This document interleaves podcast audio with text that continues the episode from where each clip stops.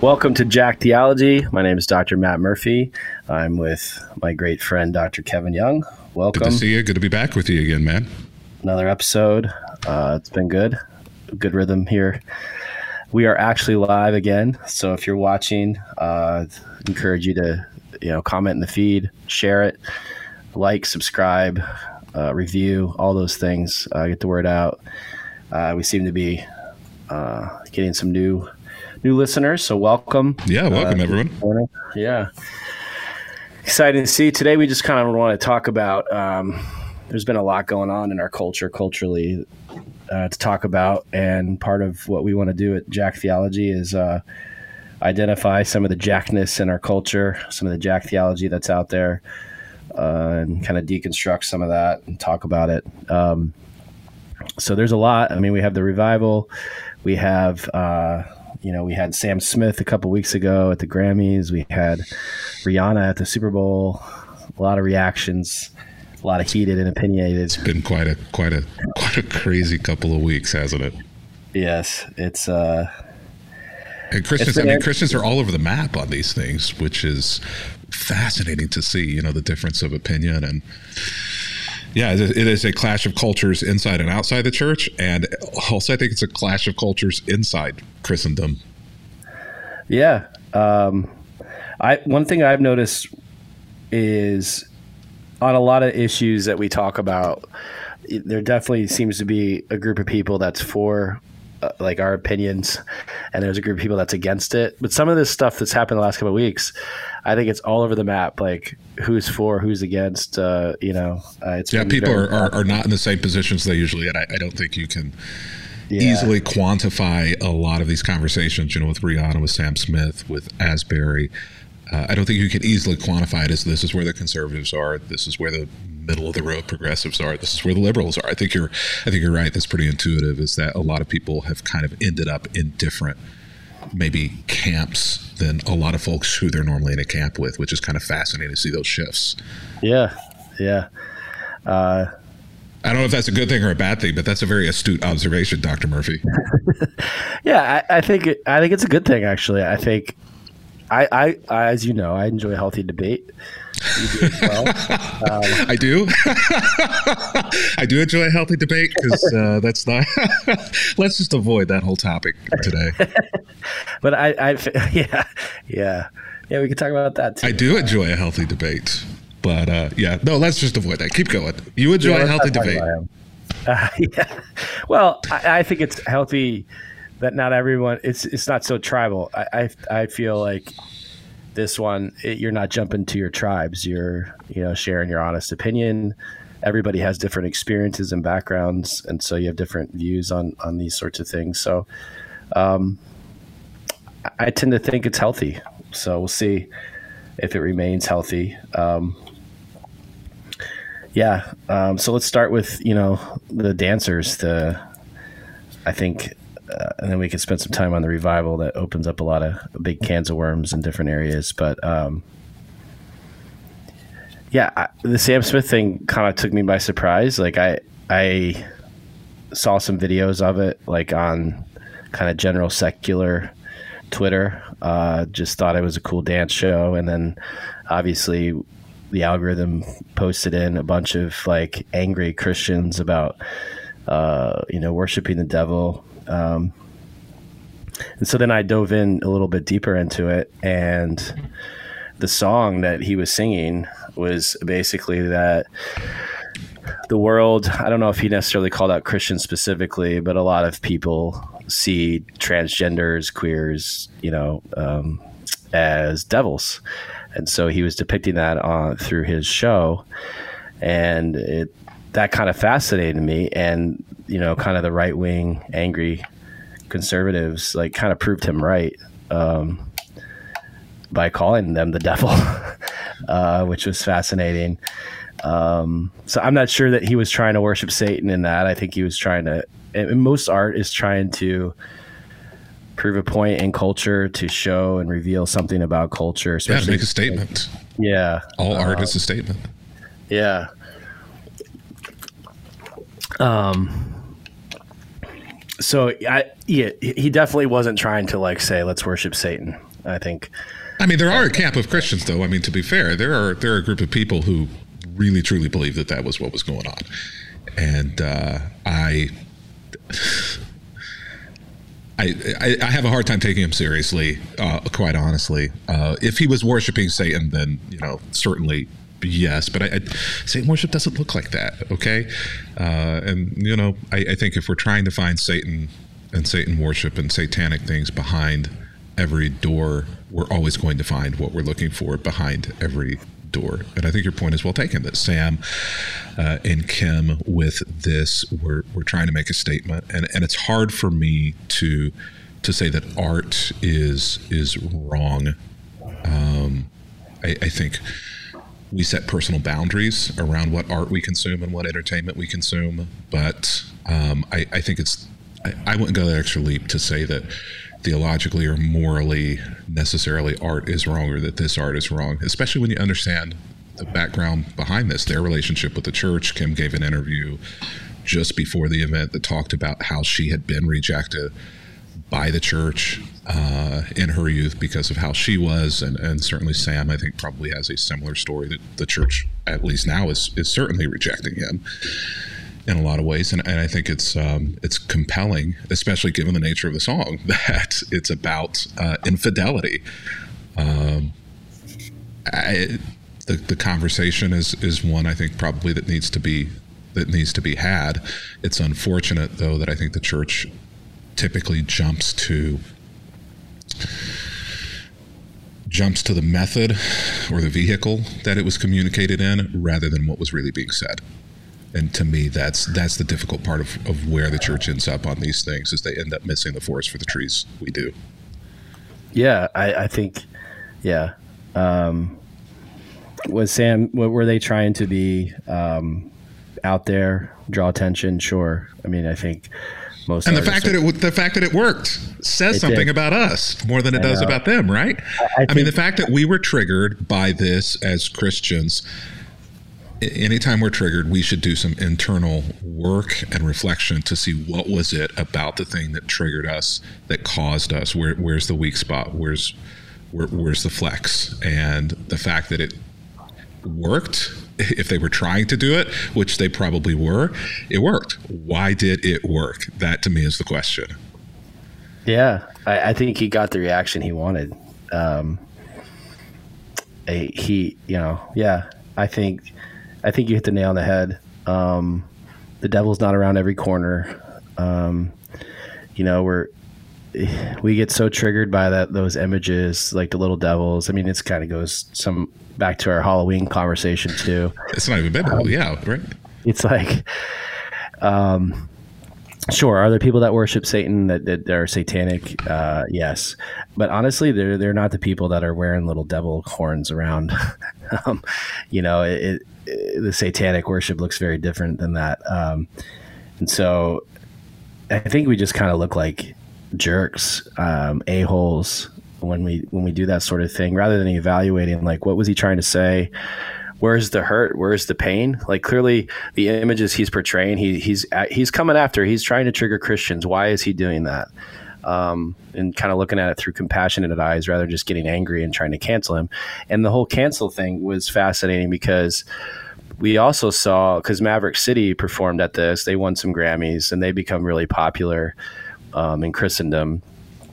Uh, for their music, and also they're being well respected by the broader um, culture for their musical talents and they're being invited on shows like this.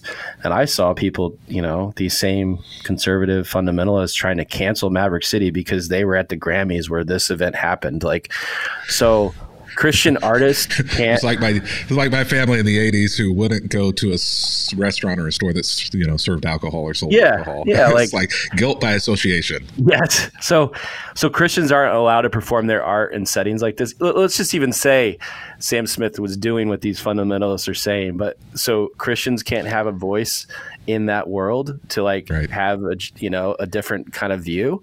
Yeah, like Jesus himself, John 17, that. in the world, not of the world but not out of the world, right? I mean, we live in the world. Jesus says, don't be of the world, but I'm leaving you here, not out of this world. yeah, it, that just I was like blown away. Really? Like they have a great opportunity to reveal Christ to people, and you're you're canceling them uh, because of Sam Smith. I, I, just was like, whoa. Um, and and they they they should be there. They they won five Grammy awards, like, and they're asked to perform on the Grammys, and so why would they say no to that? Um, maybe it's just jealousy. I don't know. Uh, yeah, you know, and, and this is part of the you know Christians have a history of creating their own things apart from the world in order to be out of the world. I mean, you've got the Grammy Awards, you've got you've got the Dove Awards, you know, you've got all of these ways and, and places where where Christians have kind of created their own thing and, and distance and remove themselves from from being involved in the world on a, on a large scale, but also, I mean, in our in a small scale, in our in our neighborhoods, we create our own church sports leagues rather than being involved in the community sports leagues. We, we create our own arts within the church rather than being involved in the arts in our communities. And then we wonder why the world has no relationship or love for us and why we have no relationship or love with the world because there is no intersection of Christ and culture. Yeah. Um, You're right. I, I think um, we we are so fearful that, and I I see this a lot online is that the culture is going to change the church rather than the church change the culture. And uh, I heard a quote that like, "Show me where the world is." Um, now or something show me where the world is now and in 10 years that's where the church will be um, and it's like i Devil's advocate. I, yeah. Devil's advocate. Uh, is that a legitimate fear though? I mean, cause, you know, I, I mean, growing up, you said that, and I heard, I heard that a lot. There's this danger of the toxins, like, like you say, of, of the world infiltrating the church and and changing the church. Um, is that a is that a real and legitimate fear? Is that a real and present danger? I, I don't necessarily see it that way. I, I mean, obviously, I, I see it more the opposite. I think um, the more the church can grow into Christ and have influence in incarnate themselves into the world, the more the the world will start to look like Christ.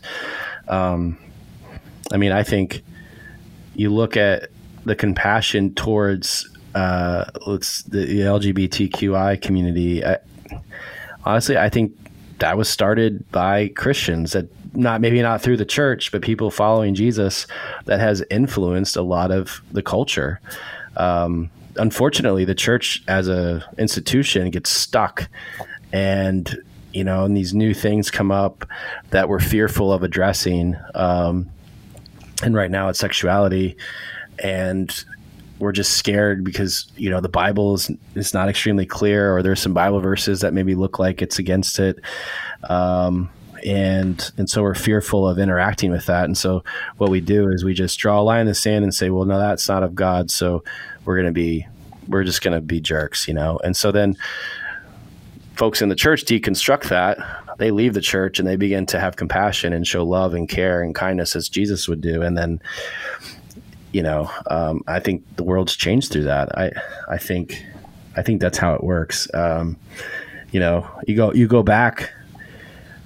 I mean, the truths, the, the, the principles of love and compassion, they come from Jesus. They come from Christianity. They, I mean, all world religions, I think, teach teach love and compassion. But if you go back and look, when Christianity is expanding into like the pagan cultures, um, they didn't have that. They were very violent. They were very unloving, uncaring, um, and slowly over time, because of Christianity, of you know people living like Jesus, the world starts to look like that. I think that does come from from Christ, people living that out in the world. Um, so I tend to see it the opposite. I, I, think the church gets so far behind because of the institution of trying to save the institution uh, that we forget to live like Christ and enter, enter into these different venues. Um, so, yeah, no, I think that's. I think the institution is weak. Um, Christ is not, and and I think you know we have to recognize that that Christ is not the institution. You know, our faith is not the church. Um, we are the church, but our faith, our Christ, is not the church, the institution of the church. Um, and if we're leading with the institution, I, I think yeah, there is a real and present danger of the culture being stronger than than the church culture. But that's because our churches don't often rep, reflect or represent Christ well. Uh, I think if if it's Christ that we're taking in the culture, like the early church, as you said, um, it is it is stronger than than culture. Uh, and so if if if there is a danger of cultural culture culture infiltrating or affecting the church, it is because the church's foundations and strength is in the wrong place. Yeah. Well, going back to slavery, um, I mean, the first abolitionists, the, the, the folks that like kind of changed culture were Christians, but it wasn't the church. um, you know, the church was like firmly established. We can't, we can't break this. Um, I think part of it too, um, kind of a jack theology that I've experienced because I have more of the gifts of, of, um, the apostle, uh, evangelist, uh, the prophetic. Um, when you look at you know gifts in the church, is you have you have apostles, prophets, evangelists, uh, teachers, and shepherds. You know the whole APEST thing, right? And most most ch- churches are built and institutionalized around the teachers and the shepherds. And the apostles, I call them the apes. The apes have no place, apostles, prophets, and evangelists, uh, in that environment. And so you might get an apostle that's like, there's this new rising group of people that, you know, uh, that we need to reach out to and have compassion to and do something different to with. Um, and then the, the teachers and the shepherds are like, no, we gotta, we gotta, you know, save what's here. And the apostles get kicked out. They, they don't have a place. Um, I think that's what happens is we don't really welcome all the gifts of the church. And if we would, I think then the church could have greater impact in in in these areas. Um, and you wouldn't have these, eh, you know. To me, like the Mark Driscolls of the world that are out there spewing off these angry things towards a guy like Sam Smith, he he's completely ignoring uh, the apostles and prophets and evangelists in his church um, completely. He's he's probably removed them all um, because anything that goes against his teaching uh, is anathema, is apostate, um, and so he's not listening to that, which is unfortunate. And, and I think that's what we find. We find this kind of dividing wall, and I think too we have to work together because um, obviously the apostle just wants to you know, wants it done yesterday, um, wants it done, you know, immediately. And obviously, I think there's some teaching, there's some learning, there's some growing uh, that we could learn from the shepherds and the teachers as well uh, to to make it more holistic movement. Um, so that's kind of where I land when I think about this, these things. So how does um, how does Super Bowl Rihanna He Gets Us? How in your you know how in your opinion did that reflect similarly to Sam Smith and the Grammys and the church's reaction, or, or did you feel that there was a a difference in um, in that, which was what like a week or two after at most uh, from the, from the Grammys? What what do you yeah? What did I mean, you feel I, about that? I, I saw them as kind of the same, and it and it had everything to do with how she was dressed, you know, with the red. Which, well, yeah, I mean, but also has there ever been a Super Bowl show with as much clothing? As, I know. She was trying to hide the fact that she was pregnant. As that one had. I mean, I've never seen I've never seen so much fabric on anybody yeah. in, in a Super Bowl show, uh, and and they still found a way to complain about the dress. Yeah, because yeah, she was wearing red, it, and and I saw even somewhere her belt was like the satanic star of days. I, y'all. She made I a mean, heart she made a heart symbol with her hands, and they said that was a satanic uh, symbol as well. Like they, I mean, you made this point earlier. People see what they want to see. Um, when they're already triggered, uh, you know, they they you know I saw somewhere somebody posted well we should put uh, MercyMe as a halftime show like then they were dead serious like you know and they were appalled Roger Goodell would not have MercyMe because this is a God loving God fearing country we should have worship Christian worship music at halftime of the Super Bowl, but you know, I have no comment. I have no I have no opinion about that, Senator. Um, well, that kind of the Super Bowl. I I think so. I've been thinking about this a lot lately, especially with Christian nationalism. Um, and I guess this kind of dovetails into the revival talk too. But um, a lot of people out there think to be American is to be Christian, um, and so the Super Bowl is a very American thing. Like we, you know, we learned from our friend Leonard Sweet. America, you know, Super Bowl is America's high holy day, and I think a lot of Americans are looking for Christian kind of values to be at the Super Bowl, and so I think a lot of the reaction to Rihanna is that like, well, why can't we have some kind of like whole wholesome um, Christian type of thing at the halftime show? Uh, um, yeah, and, people were like worshiping with Chris Stapleton in the in the national anthem. I didn't know what to think about that either. It was just kind of like people are bawling their eyes out, you know, having a God moment, it, saying this is like a God given uh, worship song, basically about his, his, his rendition of the Star Spangled Banner. And so I think there's a lot of that. And complaining about the Black national anthem. Yeah, yeah, yeah, yeah. Wow, yeah. That that that was crazy too. Like, uh, could you be any more racist? like, are you kidding me? I, I think the answer is yes, but also no. I mean, it like never ceases. It never ceases to amaze me how we out racist our previous racism, and yet uh, I just like they say the quiet parts out loud. That's that's definitely one of those. But I think it, it reinforces this. Uh, what you've said is that you know sports in general, uh, but especially football and especially the Super Bowl is the high holy day of our civil religion, and we have an inability, an increasing, I think, inability as American Christians to understand the separation between God and country, between God religion and country religion. Um, and yeah, I mean, your point is well taken. Uh, you know, from from Rihanna and what she does to national anthem and it being worship. You know, the the flag, people crying. Um, I get it, but also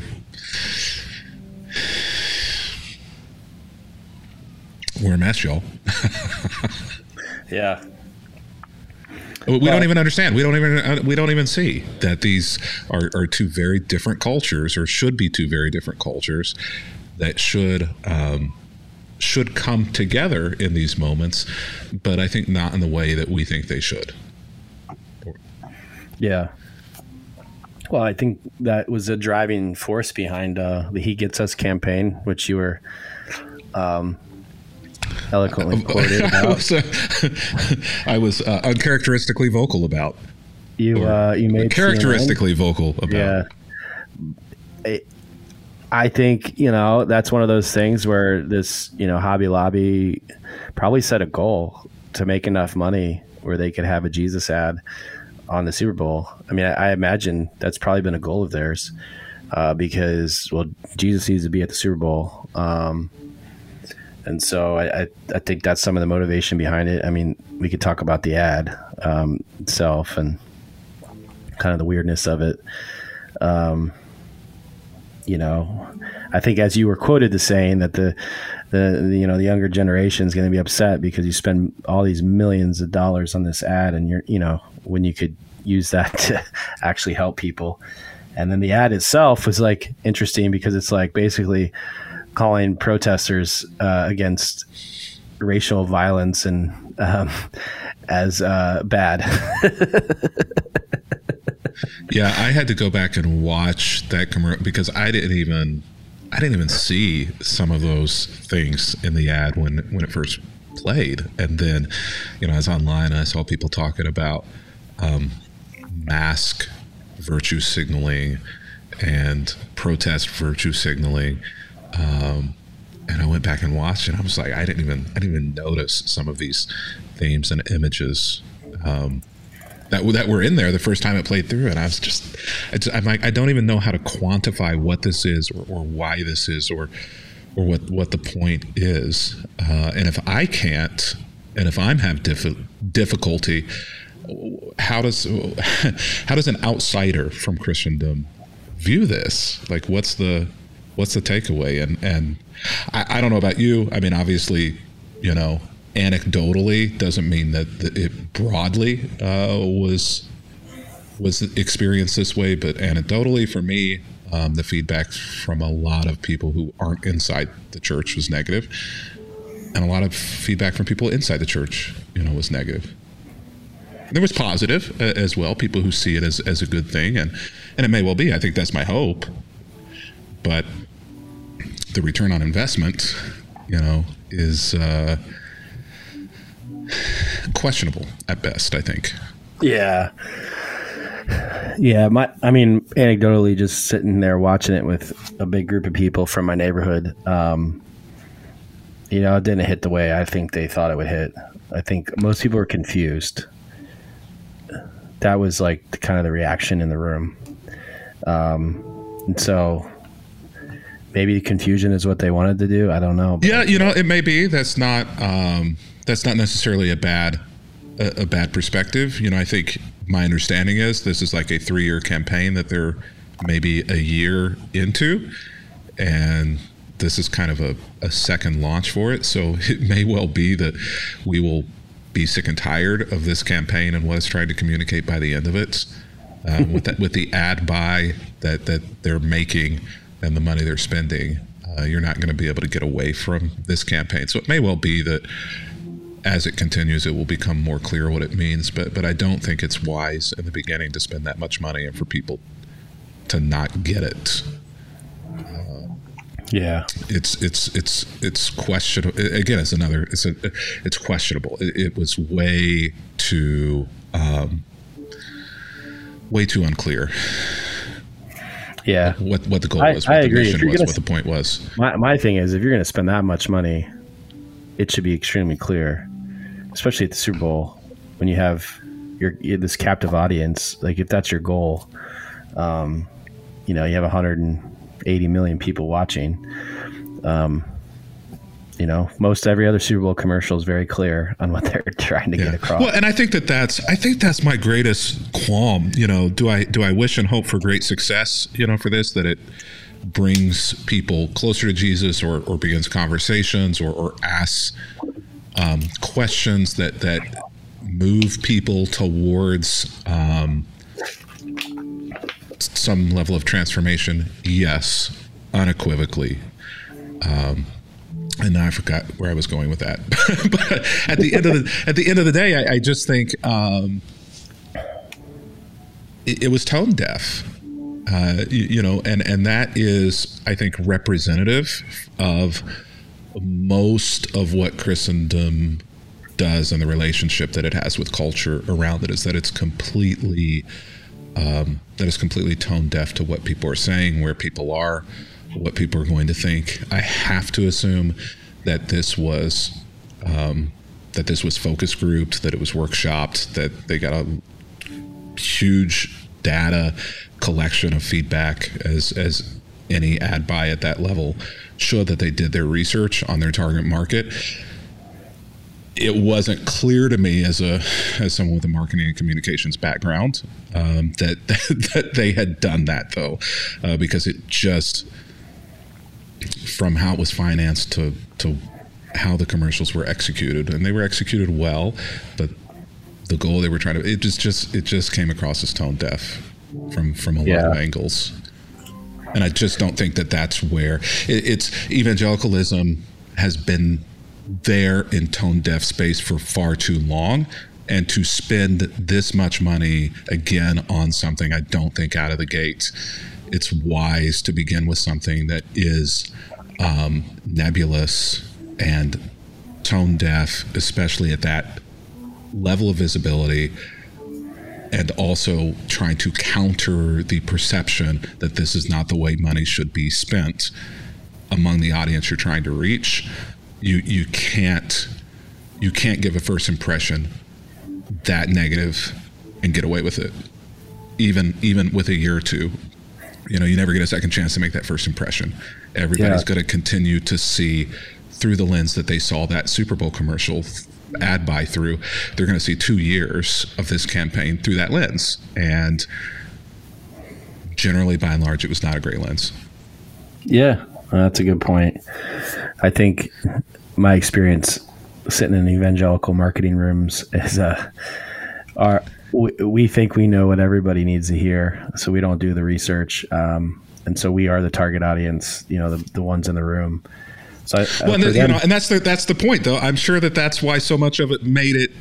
You know, some of those messages about vax and vaccines and, and masks and protests and things, how they made it in there, why it was esoteric. My guess is, it, as you said, being in some of those rooms, is at the end of the day, whoever is paying for it makes the decision as to what gets done. And so I'm guessing a lot of compromise went in and it was workshopped far too much with the people who paid for it in order to pass what they would pay for and you ended up with something that that was as far as the creative team could go or get them to go uh, but it just wasn't far enough. Yeah. Yeah. I agree. Um, but yeah it's created a lot of reaction though. I mean they got senators and congress women and men talking about it. Um, and then asbury happened and killed it all.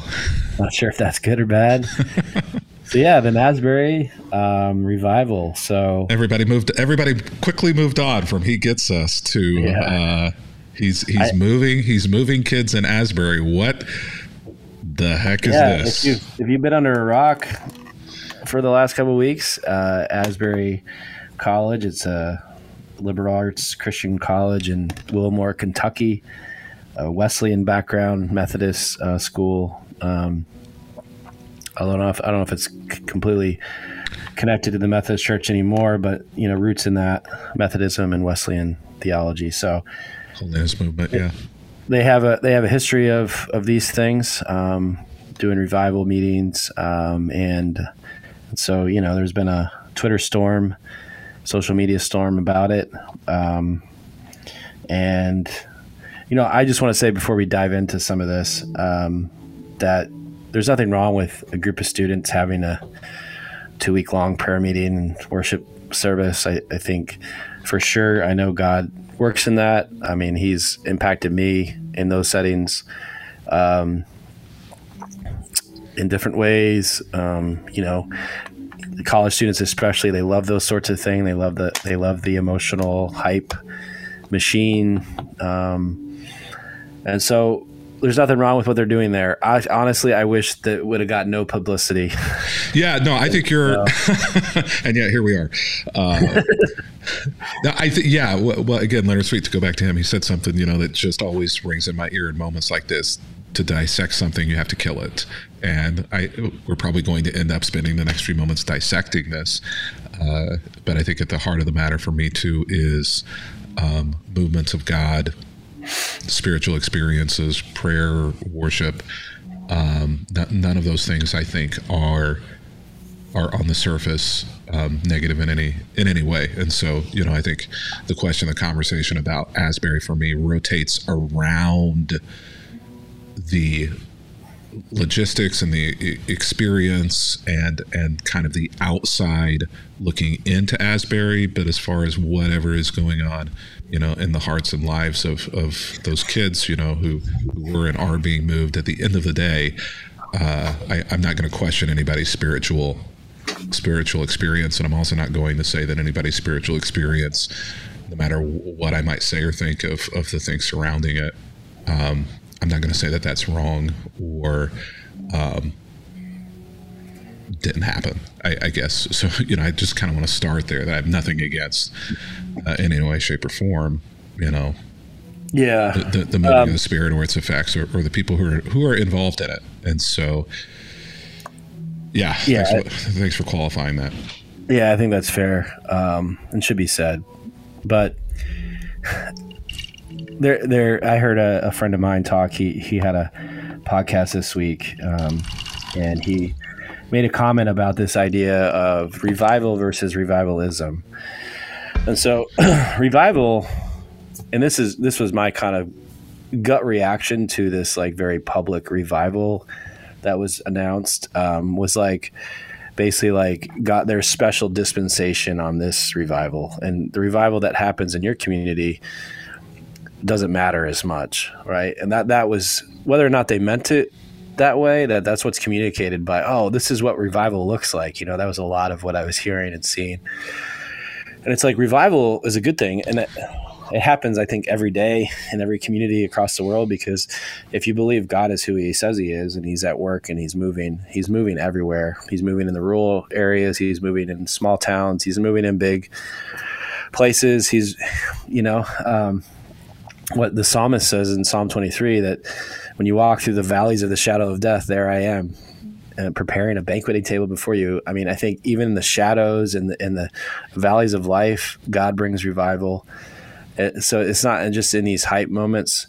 And so for a lot of us, uh, growing up in these, I grew up in this kind of tribe of revivalism. Is you're always looking for that big hype thing. So revivalism, I don't think is it isn't the greatest thing in the world because you can manipulate things. You can try to try to co-opt it. Like what we're seeing at, at Asbury right now is you're seeing all these revivalism folks coming in um, and trying to co-opt it as their own or through social media. Every influencer, you know, Do, doing a video, posting a blog, you know, yeah, here's, yeah. Here's what I saw. Here's what I experienced, and not that that's wrong, but it's co-opting. It's it's trying to capture some of that energy for yourself and for for your followers.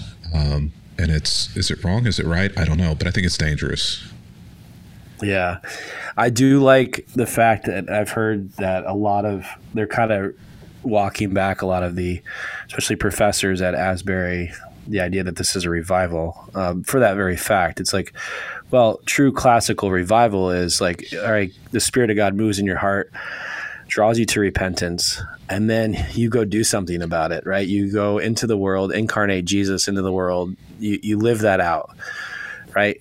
there's no way to know if revival is happening until years down the road because you got to give these students time to actually then go live out what their repentance you know happened in, in these weeks um, and so i do appreciate that because i think it shows that they're trying to communicate that the revival is just not some emotional moment which revivalists, revivalism, they try to create these emotional moments. And we've, I, will speak for myself.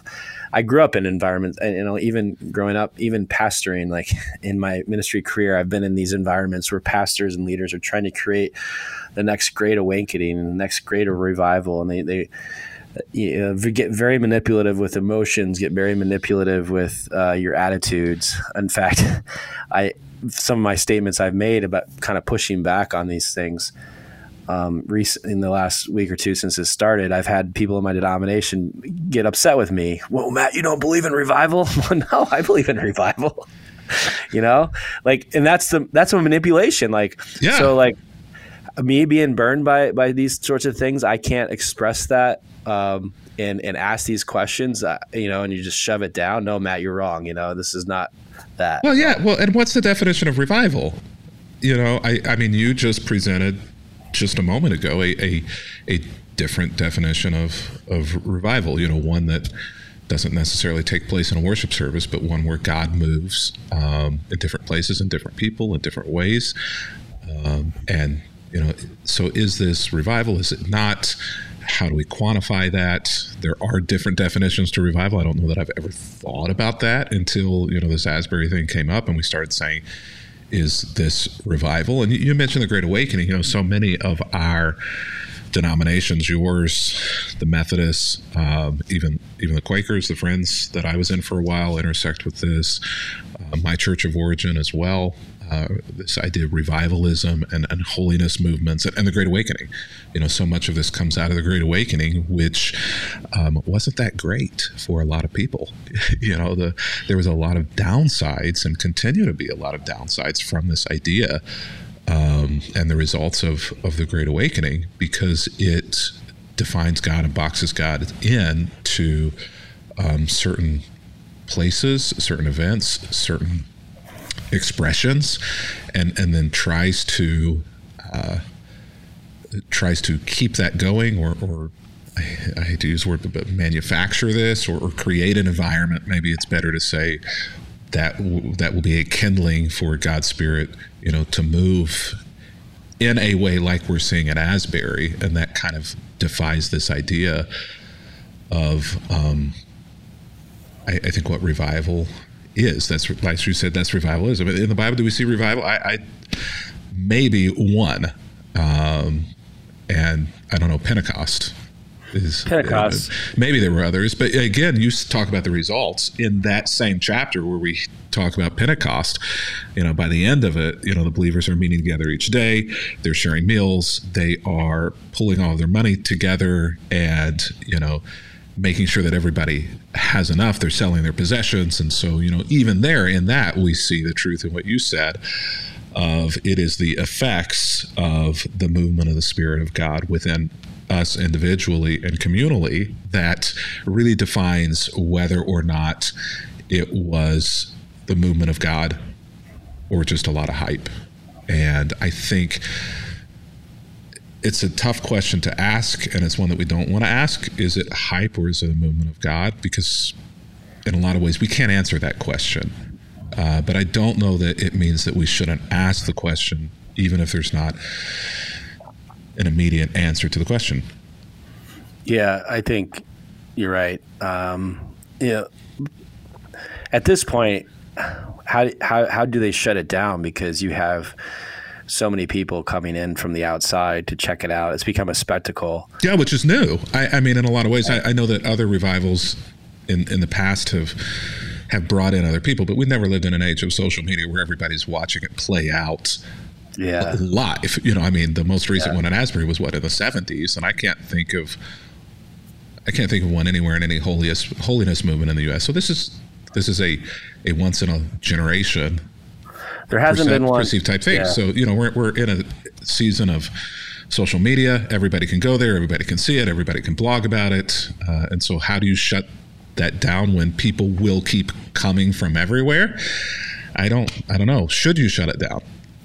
I don't know, but we're also in this age of skepticism too. I mean, we've come through the since the '70s. We've come through the moral majority and the religious right, uh, you know, co-opting politics. We've come through Jimmy Swaggart and Jim and Tammy Faye Bakker and, you know, televangelists, you know, crying on stage in order to get people to give money. And we've yeah. seen their fall. We've come through Benny Hinn, you know, and, and, the showmanship of, you know, knocking people down and these healings. And now we've come through, you know, the fall of Hillsong. We've come through all of these questions about Bethel. Uh, we we now live in this evangelical Christian environment where everybody is necessarily, in a lot of ways, and understandably skeptical about what is going on to manufacture and produce this that I don't see. How much of this is truly of God, and how much of this is people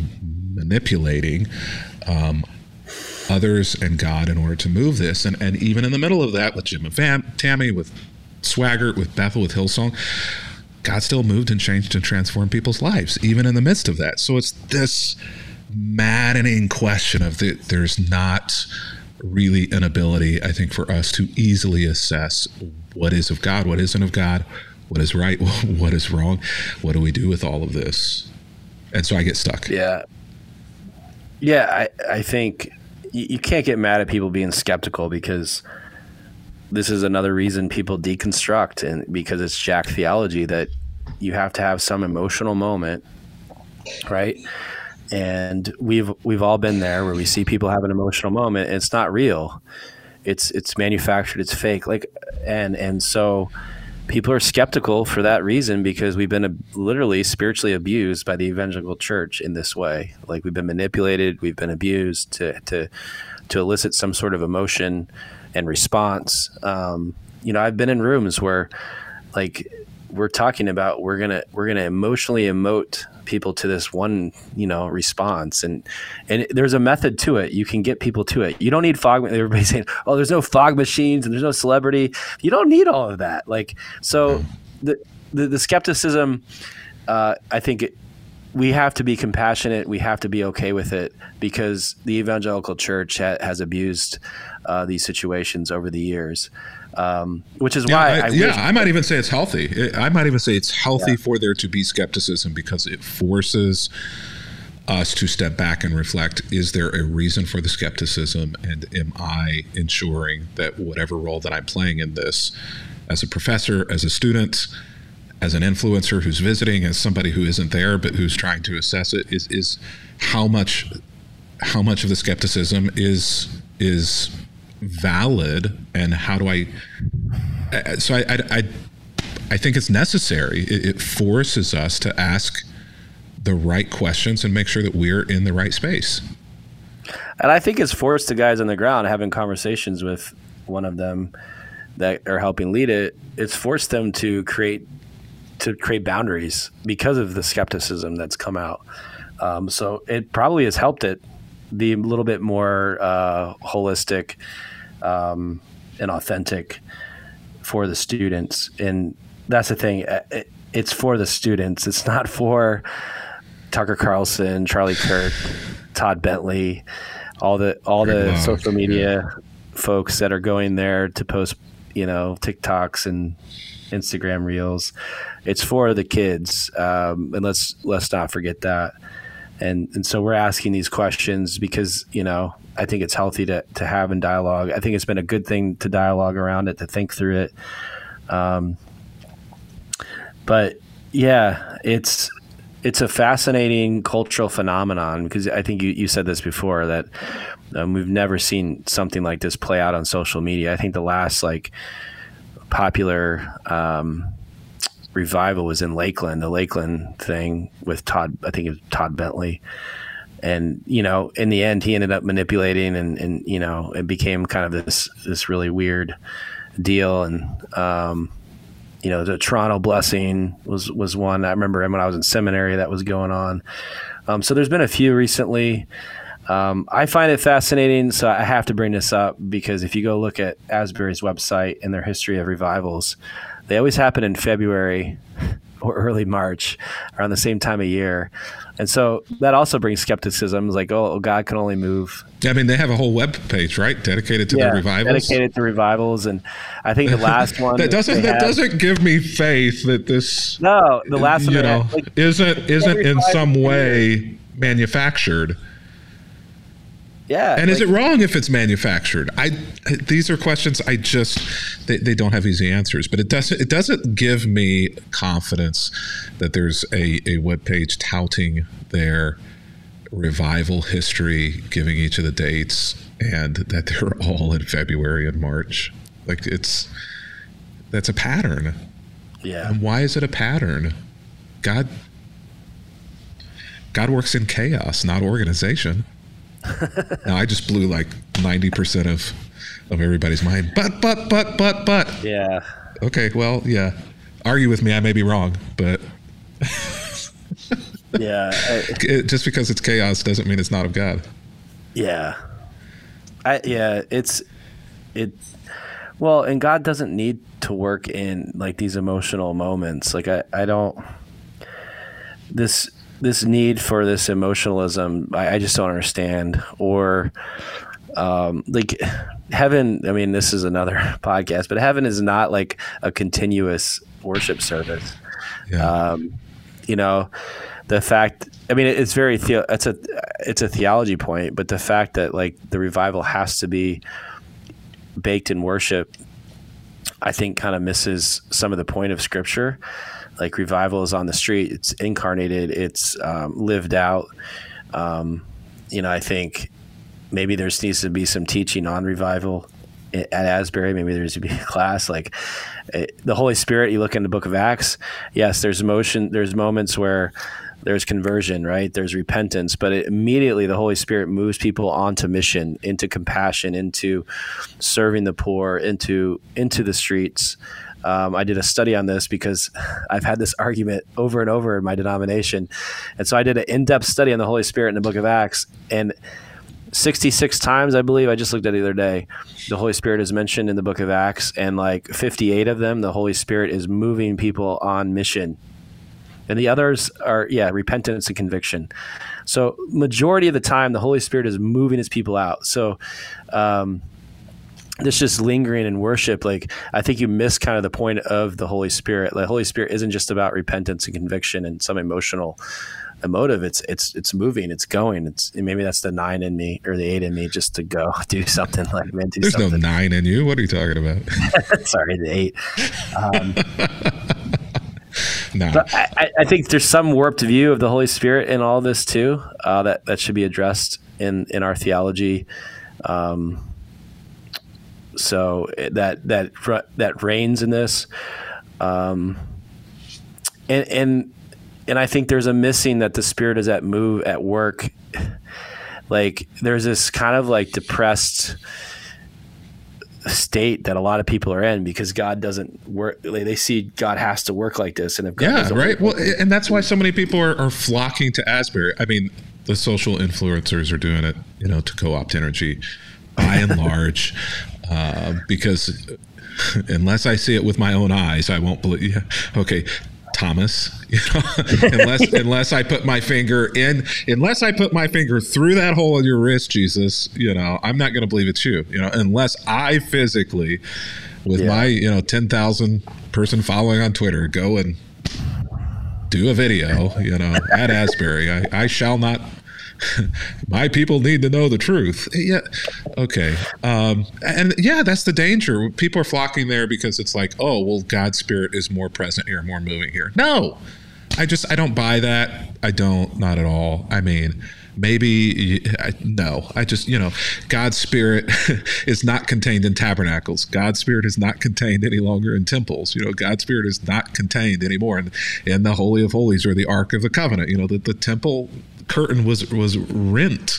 Uh, you know, this is no holier moment than communion. You know, at your local 75 member church. You know, this moment is no more holy than you sitting across a cup of coffee with a neighbor, you know, crying over what's going on in, in their lives as they share that.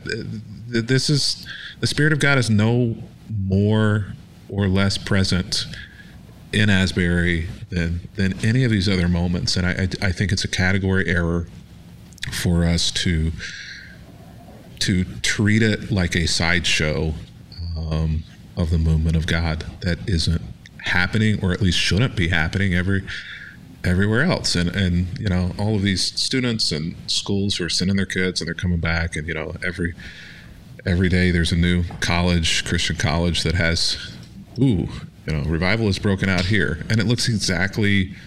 It's a prayer service in their chapel, you know, where everybody's gotten together and been like, "Let's do this." yeah, I'm sure it's gone an hour or two, and, and then everybody. This is, it, it's it's perpetuating. It's it, is it wrong? No, but it's perpetuating this idea that this is what the movement of God looks like, uh, and yes, it does, but no, it doesn't. Yeah, it's not just that, and and unfortunately, I think it's going to create a lot of folks. They're just always going to be looking for that, and if that doesn't happen, then God hasn't moved, and that's unfortunate because I think we miss the move of God in the small ways, in the little ways, the mundane. You know, our our professor Leonard Sweet always told us God's working in the margins. You know, and I find it fascinating. Uh, I know this is triggering for some people, but revival and revivalism is a very white evangelical thing. Um, uh, you know, I I was. Uh, if you've ever been in a black church, this happens every Sunday. Yeah, yeah, they, they mean, go for it. Uh, they, I, I, mean, I, I, hate to say it that way, but but man, the African American churches that I've been in, Asbury, it got nothing on what I experience every Sunday whenever I met an African American. I mean, yeah, well, and for for by and large, they've experienced like the word like a lot of poverty, a lot of heartache, a lot of oppression, and they celebrate God every week, two three hours, you know, um, and then but then here's the thing they don't they don't it doesn't linger for for a whole week because what? They have to actually go to work. You know? Like and and they're celebrating what god has done in their lives in this are you talking about white privilege? Are you really going to go there? That this oh, yeah. is white it's that this revival is white thing. privilege? Like all the people that i see driving in their cars to go there on social media are white folks that can just drop everything and take you know days off on end and buy hotel rooms. Like that's a lot it's a lot of money. It's a lot of time. Field, Field of Dreams when I was in the hospital Field of Dreams was on.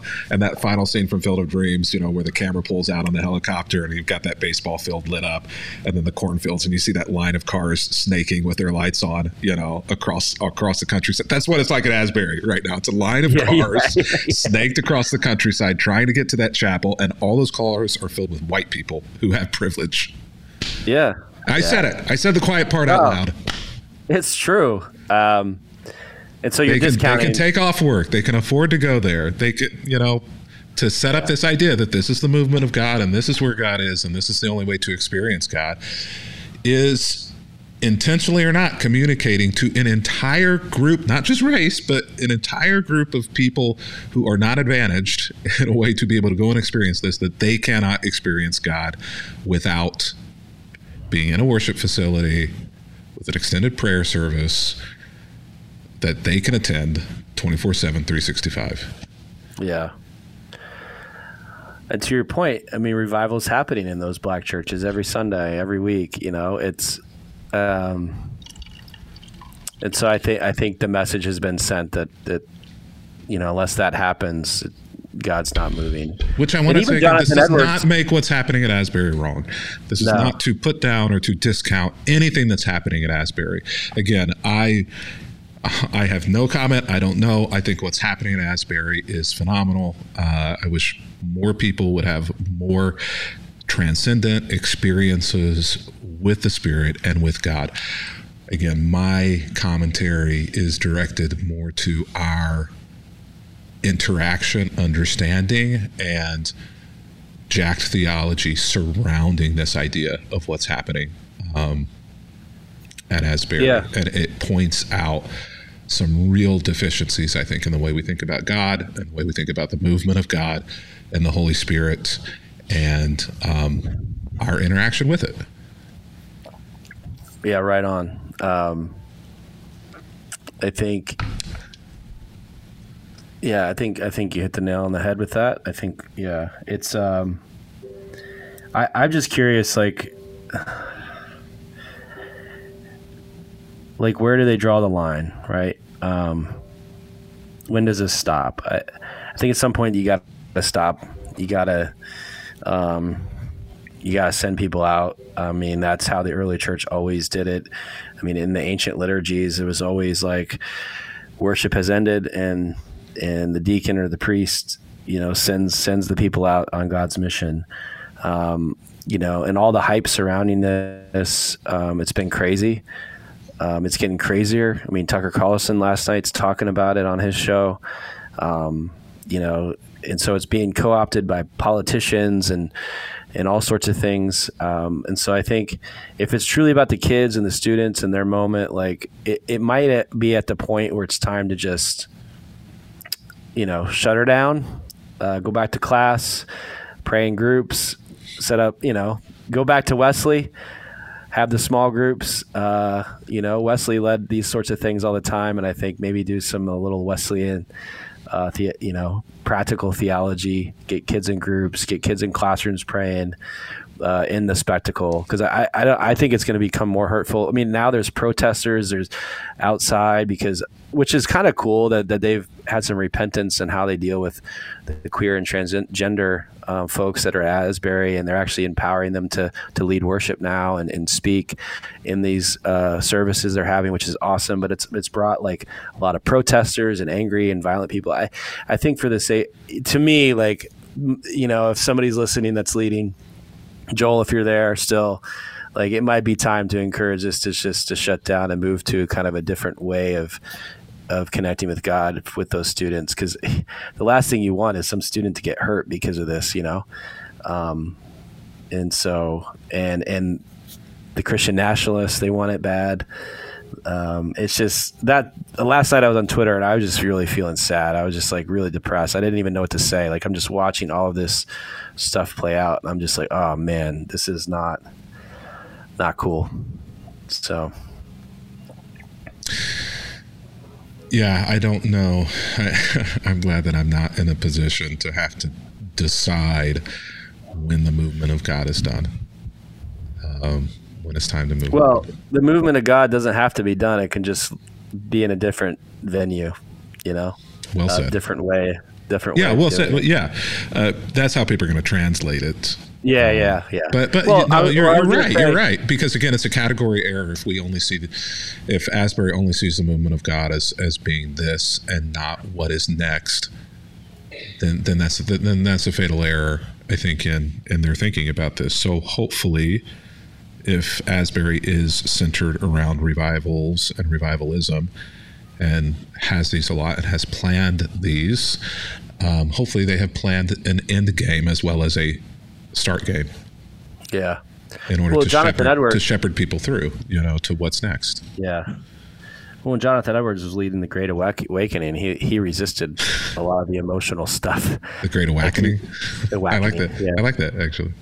He he fought against this like and he encouraged people to get out um, and so I, I think there's a danger there, right? You know, I mean, we see that in script. You know, build an altar. You know, don't build an altar here. You know, this is the spirit of God is not here. We're not going to build an altar here on on this place or on this site.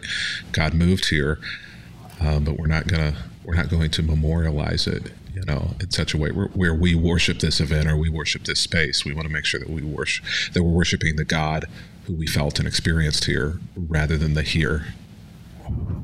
And Wesley, like I did some research on Wesley too for my doctorate, and um, he he would start these sort of things. I mean, this was, I mean, they're being very Wesleyan. Let's, I mean, this is what Wesley would do, but Wesley would move people out. Like he he had the three tables. He had the table where they're doing this emotional thing, and then he'd move them out into their smaller groups where they're with each other holding each other accountable, getting to know each other on a deep level, and then they're out in the community, uh, inviting people to, into their homes. Like he was very intentional, like of creating these spaces for revival, and then really quickly uh, moving people out into the world, into the community in a very organized way. He was very organized about it, which is why we get the word method, Methodism um, from him.